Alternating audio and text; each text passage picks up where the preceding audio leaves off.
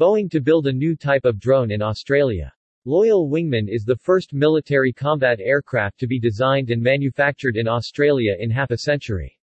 Boeing Australia is currently developing six of the aircraft in partnership with the Royal Australian Air Force.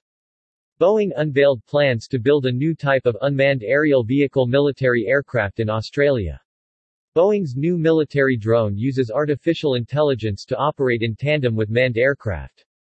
Boeing has selected Toowoomba City in Queensland as the final assembly point for its unmanned Loyal Wingman planes. U.S. aerospace giant Boeing has announced that it is planning to build its new unmanned Loyal Wingman aircraft in Australia.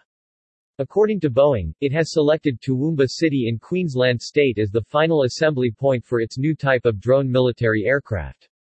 The first test flights were completed earlier this year. The announcement comes a week after the United States, the United Kingdom and Australia announced a new security alliance that will supply Australia with nuclear-powered submarines.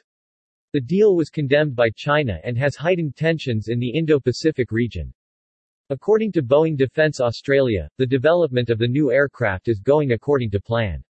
New UAV uses artificial intelligence to operate in tandem with manned aircraft and was conceived, designed and developed in Australia.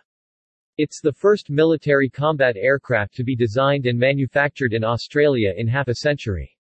Boeing Australia is currently developing six of the aircraft in partnership with the Royal Australian Air Force. No orders have been confirmed yet, says Boeing, but the Australian government seems confident and happy about the Loyal Wingman's capabilities.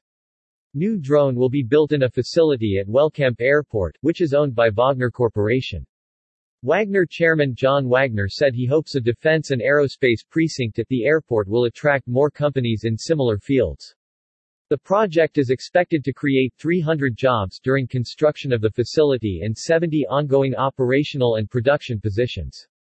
Queensland State Premier Annastacia Palaszczuk said the announcement was fantastic news and represents the first time Boeing has set up a facility of this type outside North America.